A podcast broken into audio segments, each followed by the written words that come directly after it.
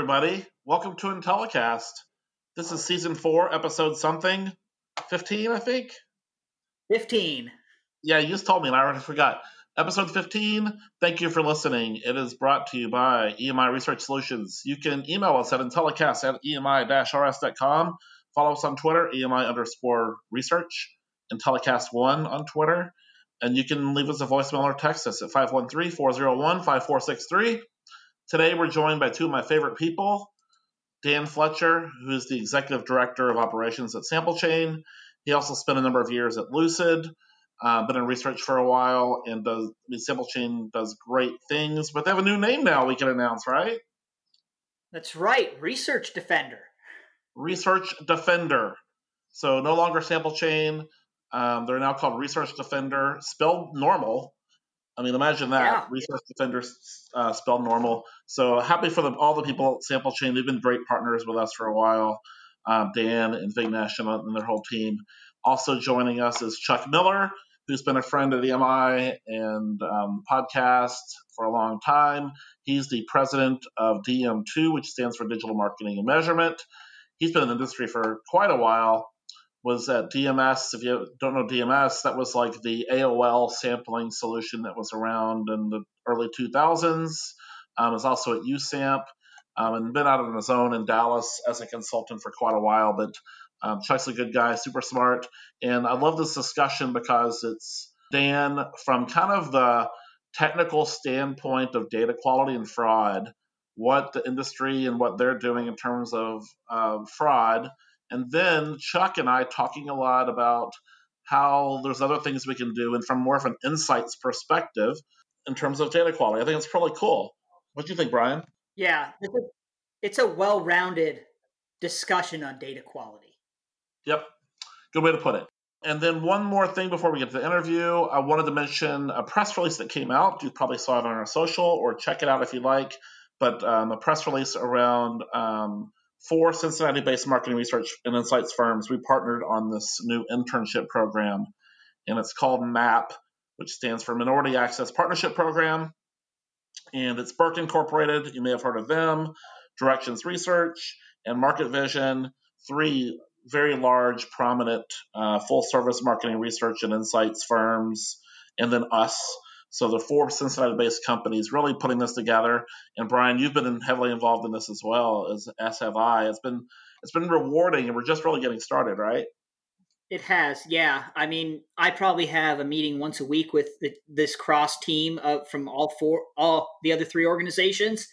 Yeah. Um, it's been great getting one to just getting to know some of like my counterparts, but two working on this program. I think it's great yeah, it's really interesting to see how four companies can um, work together, and the other three are really kind of competitors.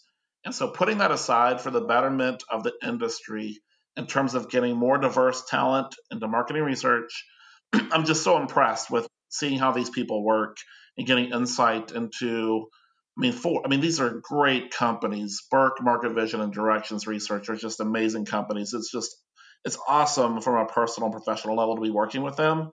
Um, and then, you know, working on such an amazing initiative, and we're going to establish partnerships with kind of different universities than we normally recruit from, possibly junior colleges, um, trade schools, and historically black colleges in the area to really provide different opportunities. It'll be internships, it'll be hiring full time people. We're hoping to expand this and maybe mentor at the high school level. But man, I'm really excited for it. Yeah, I am as well. Um, would you say this is probably one of the first one, at least one of the first ones I've seen where like four companies in the area that, as you've mentioned, some are competitors, kind of get together to do something like this? It has to be. Um, maybe it's been done before, and I apologize if I'm not aware of it. But here in Cincinnati, obviously a hotbed for research. These companies working together. And by the way, this isn't the first time we've all worked together it's probably the biggest initiative that we've worked on. But you know, in the Cincinnati community, market research is huge, and we all know each other and aware of each other, and um, you know, it's obviously incestuous um, in terms of hiring and, and stuff. But I mean, we're having I mean, C level people are on this committee. It's not just you know an HR person. It's C level um, owners of the company that are on this committee. It's, it's really amazing. Yeah. So um, check it out on our website if you'd like to learn more about the program. Um, more to come this summer as we start um, taking action, and that's one of the most important things. We're not just going to be talking about it; we're going to be actually doing stuff about it. So more to come. But I hope you really enjoy this interview. Back to the interview with uh, Dan and Chuck around data quality, which is such an important topic. And um, here you go. Joining us now, we have uh, Dan Fletcher and Chuck Miller. Hey guys, thanks for joining. Hey, thanks for having us. Yeah, yeah thanks um, Dan. Dan's the executive director of operations at Sample Chain, and Chuck. His job title is officially president at DM2, which is Digital Marketing Measurement. It's his own company, but he's a former president of USAMP, president at AOL DMS. So he's been around a little while and um, very Spent some time on the supplier side before AOL. So yeah, yeah kind of seen so, it all.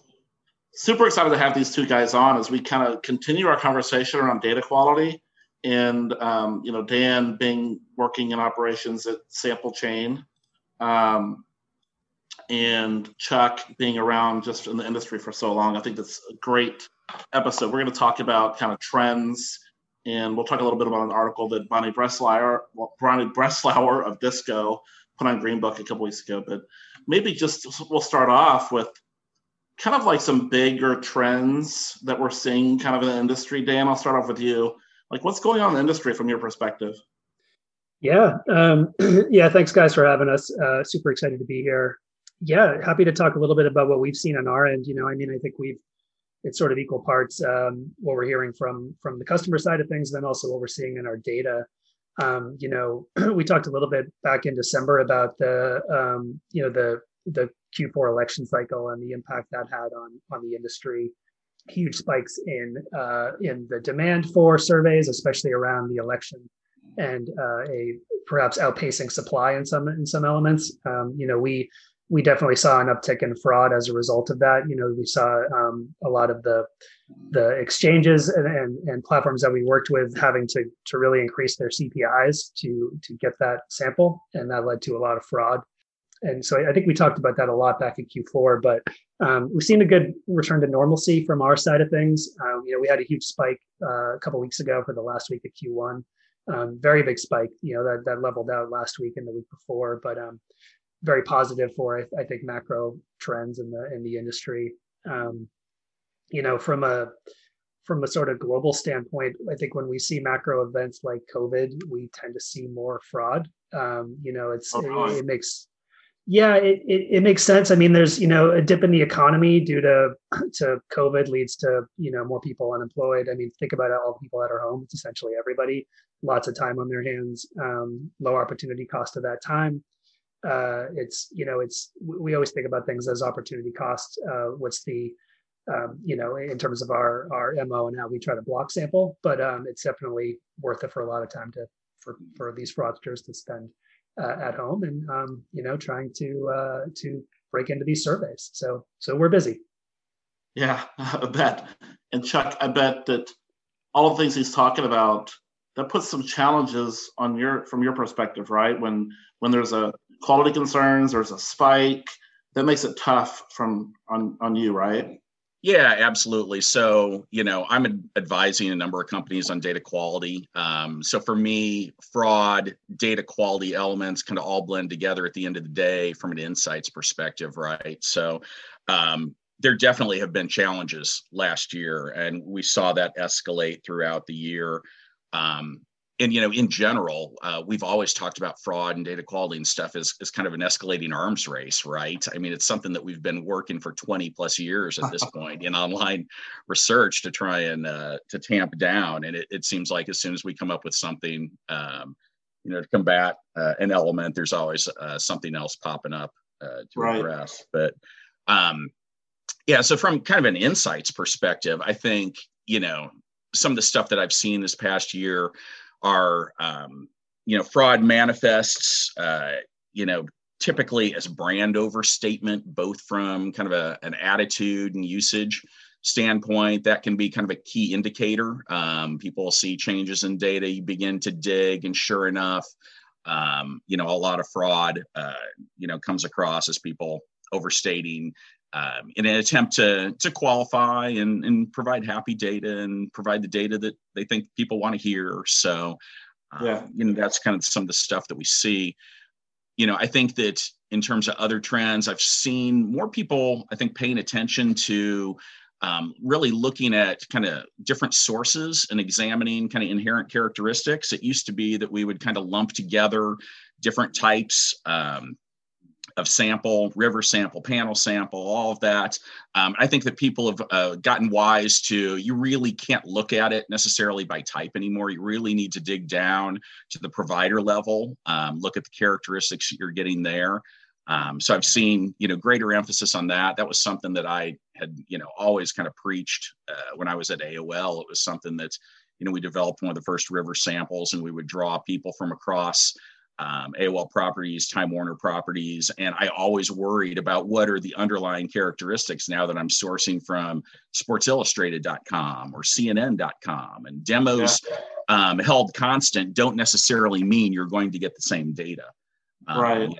On source. So I think people are a bit more wise to that, um, which is fantastic. And then maybe you know one more might be um, more time spent looking at device type. Um, people beginning to realize that you know mobile is such a high percentage of surveys that you really need to think about mobile respondents uh, differently than desktops. And you know it all comes together to form the whole. Um, it's not necessarily um, you know uh, one or the other and you need to design for both and and those kinds of things.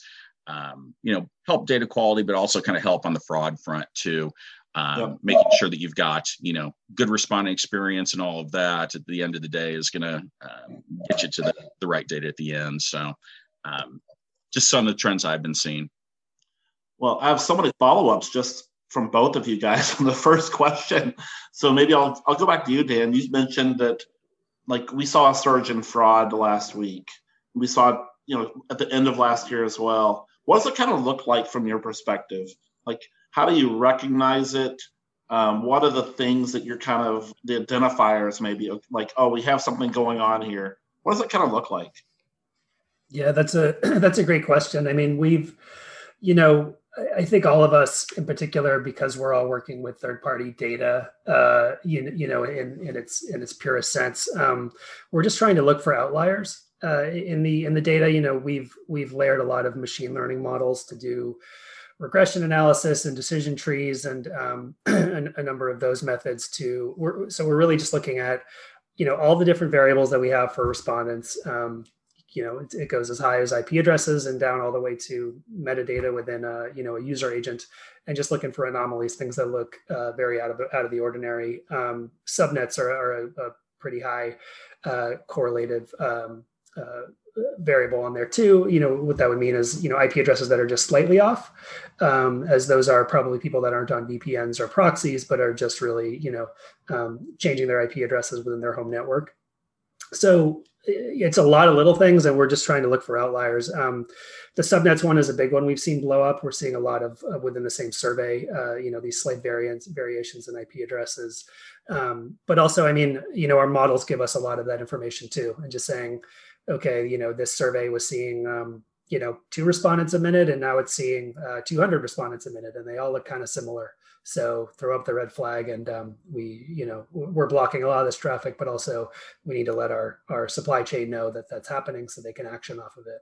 Yeah. Um, so yeah, at its purest sense, it's just anomalies in what we'd expect. Well, that makes sense.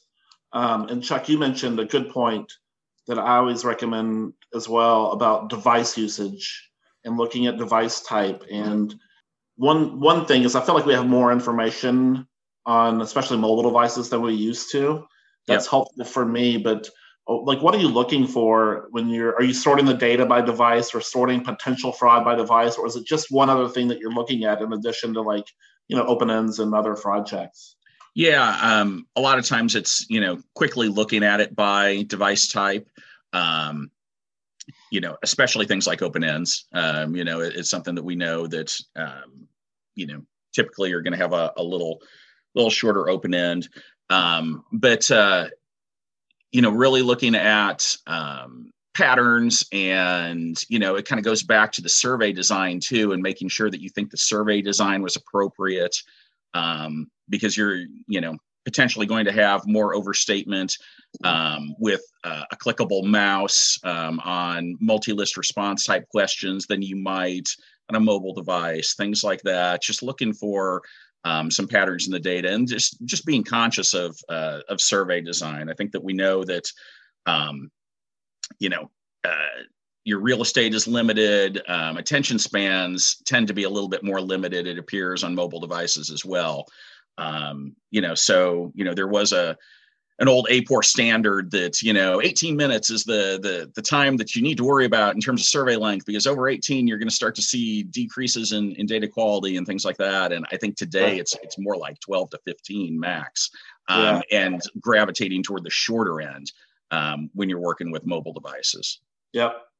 And another thing that you mentioned, which I just had a conversation with a client about, is brand overstatement, which man, it gets tough when you're talking about data and you know when people are evaluating brands and especially during a weird period of time such as covid when people's kind of attitudes and behaviors are already changing right? We're all over the place. So it's less predictable or understandable maybe than in a normal environment. And then on top of that you have the influence of possible fraud and possible poor quality that that has i know that for me that's really tough to kind of manage when you're talking to clients. I bet it is for you as well. It, it has. Yeah i've been called in to help analyze a number of situations this year where tracker data has changed um, and you just have to you know go through the motions of looking at it by device type looking at it by source provider um, you know all these different things to kind of tease out where you think the change came from uh, and then from there you can begin to dig you know is it um, is it actually fraud you know was was somebody infiltrated um, with uh, either you know uh, the cottage industry of the, the the group of folks coming in to try and get incentives or bots yeah. or something along those lines? But um, it just takes lots of teasing out of the data in many cases. Yeah. Well i love having you both on because we all have to kind of work together as a team on this right? Like you have dan who's monitoring this almost basically for his living, right? And then you trying to take that data set and ensure it's right for the client. Like these, all of these groups of people, all of us have to kind of work together, right? It's imperative.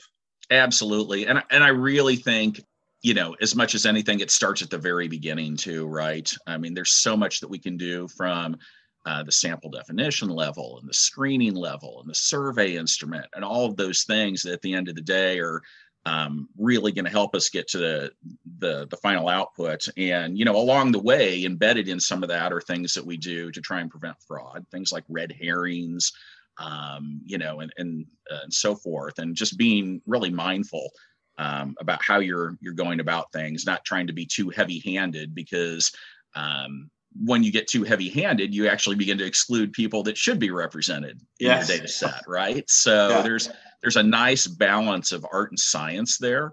Um, yeah. And, you know, uh, love uh, the work I'm doing with Dan and team right now because there's um, some great science elements to bring to this, but there's, you know, kind of the the holistic side too that, you know, kind of blends it all together, like you said.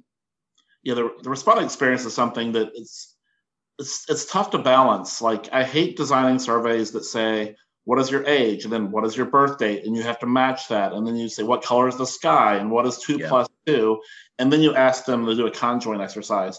It's it's it's really kind of crazy what we put respondents through right? It is. It is. And things like um you know birth year birth date even those um, we begin to yeah. see differences right? So there's a pro- percentage of people that just start to get edgy when you ask for the birth date, um, yep. but they'll give you the birth year. So you know yeah. you really should only ask for what you need, um, you know, and and enough to get yeah. you through kind of the gates that you want to put in place, um, you know, to provide quality because you know you don't want to exclude people that won't provide birth date if in fact you know they um, they really ought to be represented. So and and the people that get mad and drop out of a survey because they don't want to answer what noise a bird makes That's right. not good either. Right? Yeah, and when it comes to the the red herrings, you know, the one that I I really like the best is the the statement of multiple low incidence items.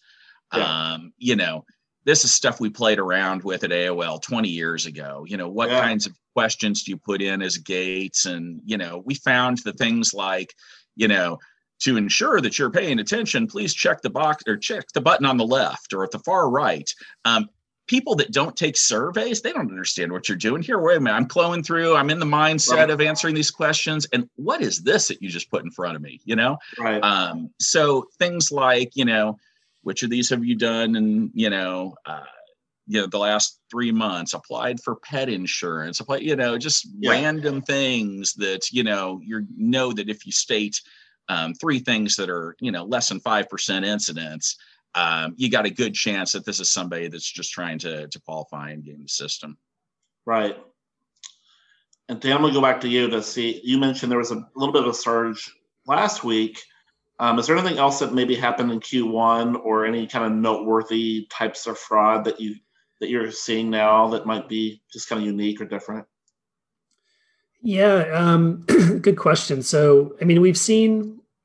I think I mentioned subnets before. That's something we've been focused on. We have a few a few releases that we've that have gone out this past week and and, and will in future weeks as far as to to uh, to stop and at least start tracking that more um, you know so that we can sort of correlate it to removals down the line and see you know it, it, is this is this a highly correlative or, or mostly or what you know i mean there's there's always edge cases with with issues like that too. You know if somebody's running a small zips or uh, study with a, just number of zips i mean there's probably going to be some ip overlap in there anyway. So right. you know we're we're we're it's it's one of those ones just like anything in, in this in this world where we're actually controlling traffic it's you got to be very very careful uh, with with uh, with any any levers you pull. I mean, I, you know, to the best of our knowledge, we're seeing the increased traffic uh, that's linked to fraud coming from. Um, we've we've seen an uptick from uh, the Venezuela uh, area as well as um, as well as as well as India. Uh, so those are two two areas we've seen. You know, I mean, we'll see we'll see um, some of the things that we've seen come through our end is uh, a lot of respondents who are um, who are uh, they'll they'll have an open end where the the message the the message will be in in English, but it clearly is written by somebody where um, English is their second language, which in itself is not you know uh, a problem. But but when you get 30, 40 answers in a row like that, that all kind of have the similar patterns. Things look a little weird.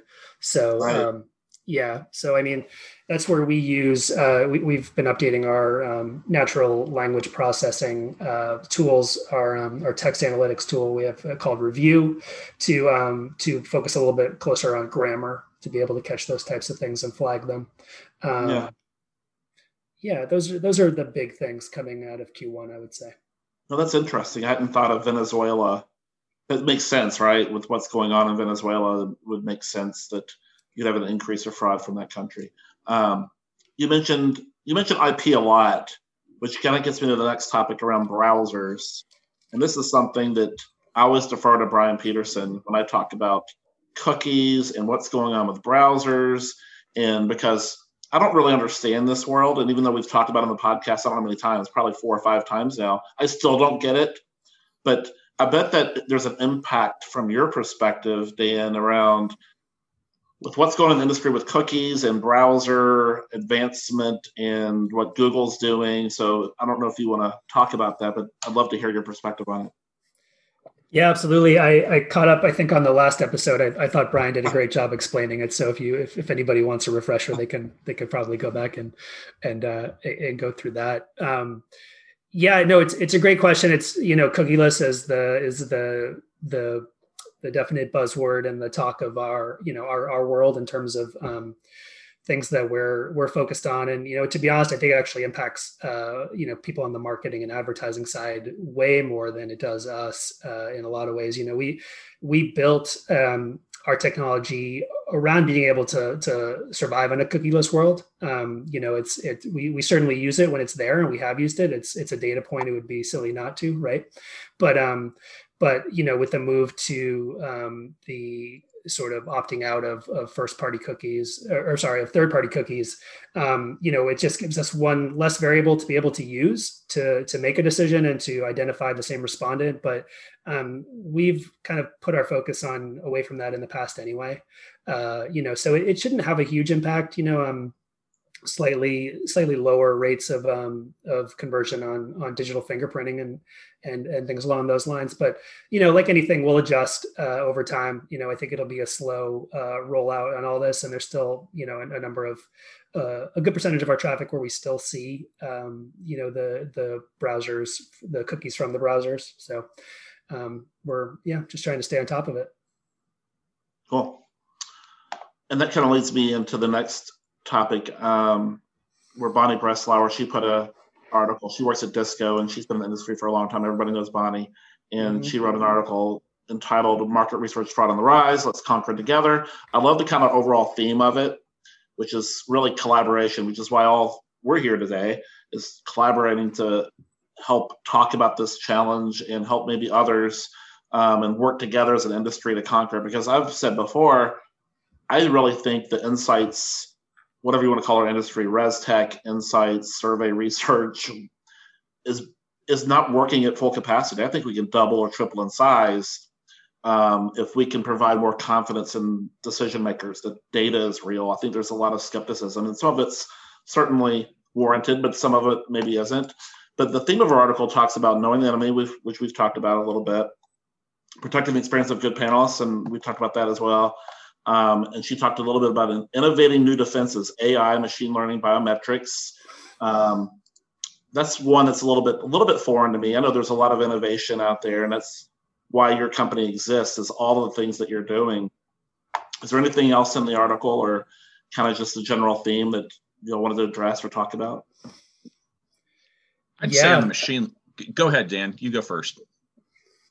Thanks, Chuck. Yeah, uh, I, I did read that article. I thought it was great. I worked closely with Bonnie early in my career, uh, and and love everything she has to say here. I thought that the over the, you know, at the at the high level, just the general we should be working together more on this is is is right on. I mean, you know, you think about um, the hits that the political polling uh, industry has taken from 2016 and 2020 with you know whether you want to whether whether or not you want to argue those those were misses uh, there's a perception that it was a miss and that causes the data to be questioned and you know i think that's bad for that industry and i think we should sort of think that way too um, and be working together. You know we're all going to try to get a leg up and have a better technology and and market ourselves that way but um, but the basics here we're all working with the same we're all working with the same variables and trying to uh, put you know extrapolate those in a manner where we can try to weed out fraudsters and uh, and we should be sharing that information. So you know overall i just really like the theme of it.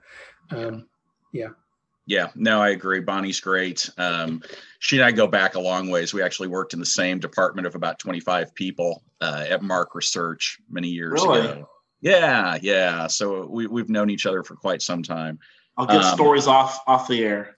exactly. but um, no, I I absolutely loved the the tone of it as well. I think it's you know exactly what we all need to be doing. What I was going to say on the machine learning front is um, I'm really excited about um, kind of the um, NLP and text analytics that we can do with um, looking for fraud in open ends and B2B studies and things like that, where we're asking people to explain their job um, you know, or give some uh, kind of relevant information that only a qualified, um, you know, professional should be able to give, and being able to kind of look at that stuff in a little more detail to weed out the fraud in B two B, since that um, tends to attract people um, and fraudsters a little bit more, given high incentives and things like that. So, um, no, great article, great tone, and you know exactly where we need to be uh, working together. Awesome. Anything else we would like to talk about in terms of fraud, survey quality, respondent experience? Did I miss anything?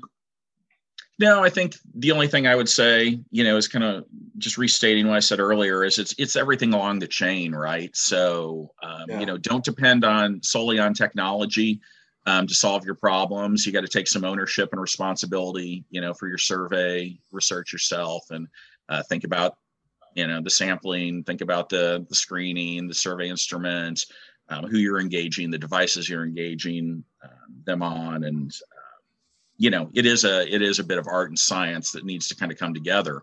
Um, you know, as we're we're doing this together.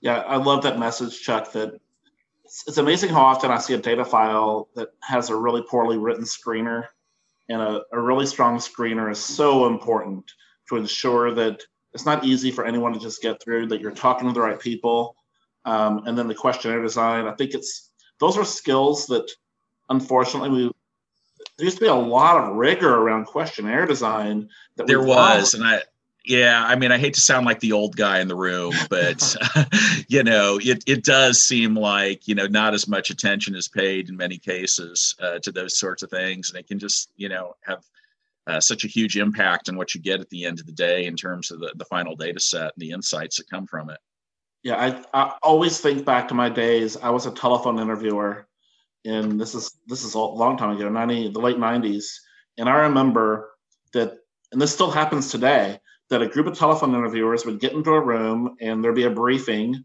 where they would go through the entire questionnaire. And let me tell you, these telephone interviewers are detail oriented. They would question every little word on that questionnaire, yeah. right?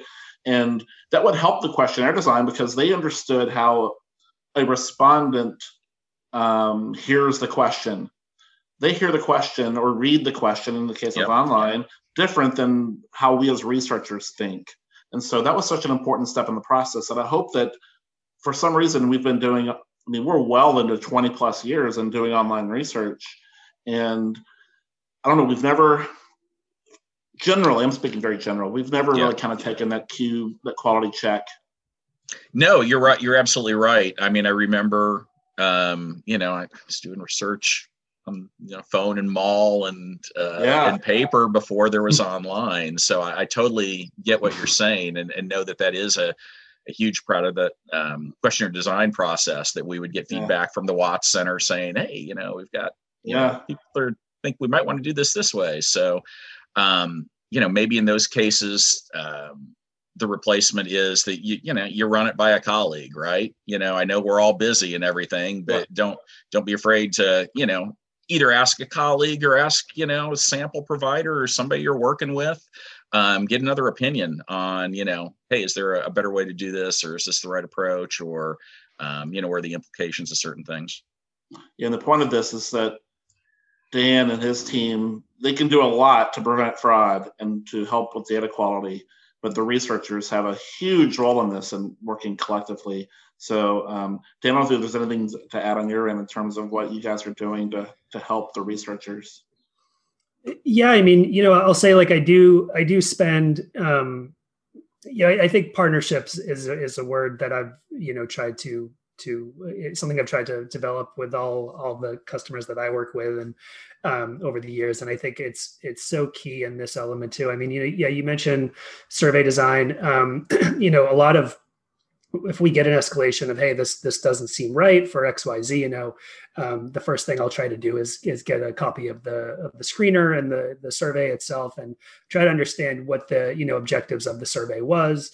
Um, you know it, it, might be listen it might be a bot uh, that, that got into your your survey and it might be that easy but it might just be that the the way it was written or the logic or something didn't make sense and that's you know and it, it's all data points that we can we can look at and um, you know i mean one of the reasons i love this job is it's just a giant puzzle right it's um yeah, you've got yeah.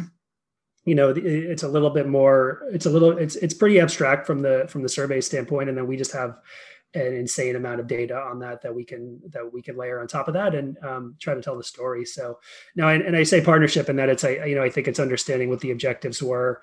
Um, you know, I'm I'm happy to offer my uh, my expertise uh, for for what it's worth on the the research side of things. Although I tend to leave that to the experts. But um, you know, if you can come back come back and understand that, uh, I think we're all better for it. You know, we yeah we we we update our model quite often with um, insights we find about you know especially on like the the text analytics side of things you know um, we're we're we're literally it's it's natural language processing. We're we're getting a sentence and trying to make sense of it with without generally without even the context of the question itself. So um you know i love learning about what the objective was so that we can train our model to to actually understand whether it's the right or wrong answer uh, as far as what was being asked. So yeah. it's a lot of fun. And I, Yep. And on the um, the puzzle solving and insane amount of data front, I love uh, the extra data that I've been able to work with um, when Sample Chain's engaged in studies because um, it does on top of you know all the survey data and the behavior that you can trace there give you a lot of context uh, for what else is going on behind the scenes and uh, yep.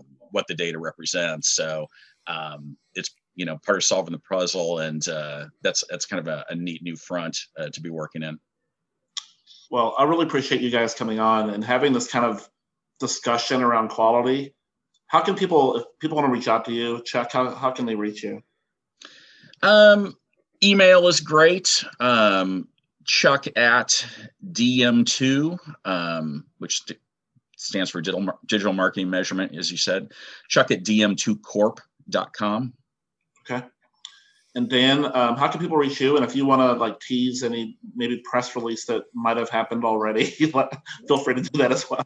What a coincidence you brought that up. That's um, yeah, absolutely. You can uh, you can reach out to me at dfletcher at samplechain.co uh, for now until next week, at which point we will be dfletcher at researchdefender.com. We are um, announcing our rebrand on uh, Monday the 19th, which will, uh, by the time this launches, have already happened. So uh, you you heard it here first. Uh, if your if your name is Brian, um, and if not, you probably heard it with the rest of the industry uh, two days ago. I think uh, after this this launch. So yeah, we're we're super excited about that um, that announcement. I think it brings a little clarity in terms of what we're what we're um, what our objective and our mission is in the marketplace, and uh, I'll save my making fun of your name till the next episode, but it's it's, it's too perfect. It explains exactly what you do and it's spelled correctly. So congratulations to you and your team. That's a, that's a big uh, rebranding. I love it. Oh well, thank you. Appreciate that, and thanks for All having right. us on. This was great. Yeah. yeah. Th- thanks everybody for listening. And if please reach out to Dan or Chuck if you have any additional questions. They're certainly experts on this topic um, and two of the best. So thanks for listening. Well, cool. Thanks everybody for listening. I hope you all enjoyed this episode. I really did. Um, you know, the main thing that I learned is that, well, didn't learn, but what I loved we talked about was how, you know, we depend on companies like Sample Chain and Research Defender and others to provide um, good quality sample, but it's not only them, right? That's one piece of the puzzle. You have to work with people like Chuck, work work with people like us. You have to have a good questionnaire, and so um, you know it's a big team effort. Yeah, I, this was a great interview. I feel smarter. I didn't really talk much during this interview, but I felt smarter when we were done with it. You've talked a lot in recent episodes. You needed a little break, I think. I, I think I did, yeah. um, well, thanks for listening. More episodes coming your way soon. If you have any suggestions on topics, guests, please let us know. Thanks, everybody.